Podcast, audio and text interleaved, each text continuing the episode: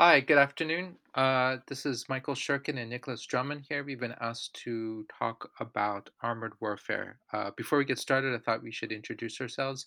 Um, Nick, why don't you start first?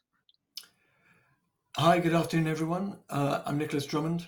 I'm a UK based uh, defence industry analyst and consultant, and I work uh, in armoured vehicles and uh, capability in Europe, uh, and uh, was previously in the British Army at the height of the Cold War. And I am Michael Shurkin. I am a U.S. Uh, Washington D.C. based defense analyst, uh, also consultant. Uh, have not worked in uh, industry or in have been in the military, but I did served as a political military analyst in the CIA uh, for a few years, and then also spent 11 years as a senior political scientist in the Rand Corporation.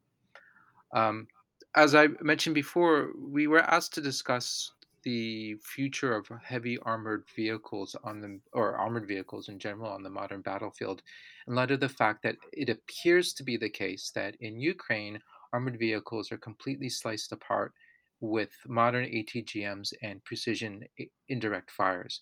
So what we've been asked to do is to sort of debate, you know, propose or resolve that armored vehicles no longer have a real role on the modern battlefield.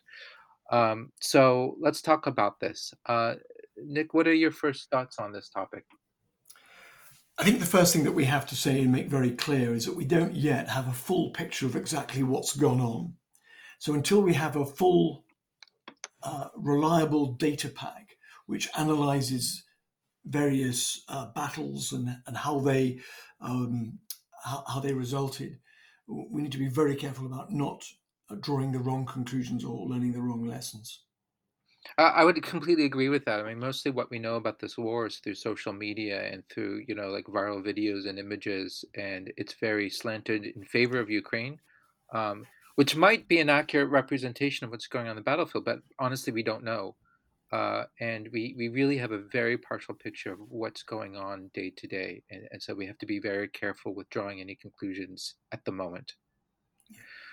But but that said, uh, based on what we've seen, then you know what what conclusions can we draw? Let's, let's sort of make it. Let's sort of assume that what we know is really sort of the whole picture, and, and that there really is sort of a slaughter going on, uh, thanks to these Mhm. ATGMs and and and indirect uh, precision indirect fires.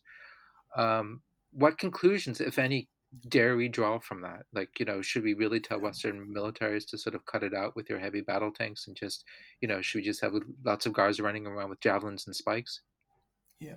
So I think the first thing to say is that even before Putin's invasion of, of Ukraine, defense analysts were saying, um, you know, it's time to write the tanks obituary. Uh, future war will be fought with drones, missiles, and computers, not not legacy weapons.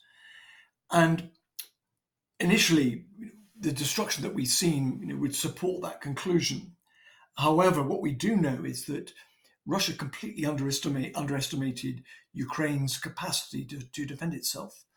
And in doing so, it arrived as if it was a sort of a liberating army, not, not an invading army, and was very casual in its approach.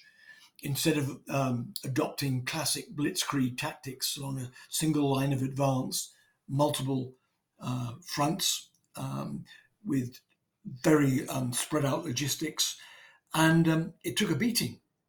And uh, you know, tanks advancing without infantry or artillery cover uh, was a huge mistake, and, and the Ukrainians knew this and took advantage of it.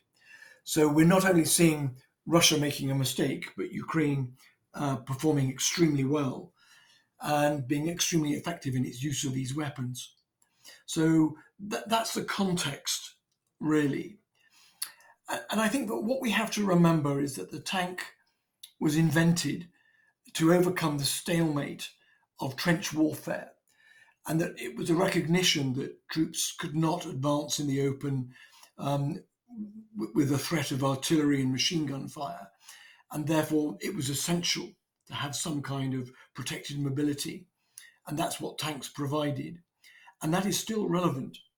And you know, as Russia has responded to the situation, it has started using artillery very effectively in the south and the east, and, and it, that has allowed it to maneuver again.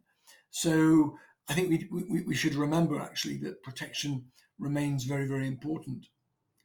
How does that sound?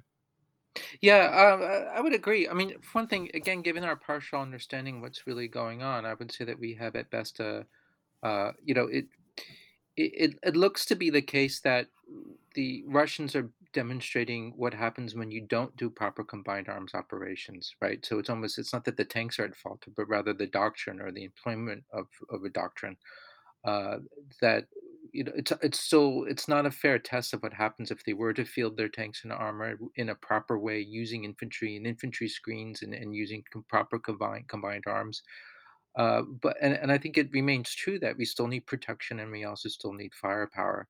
So uh, you know i would say that the jury's still out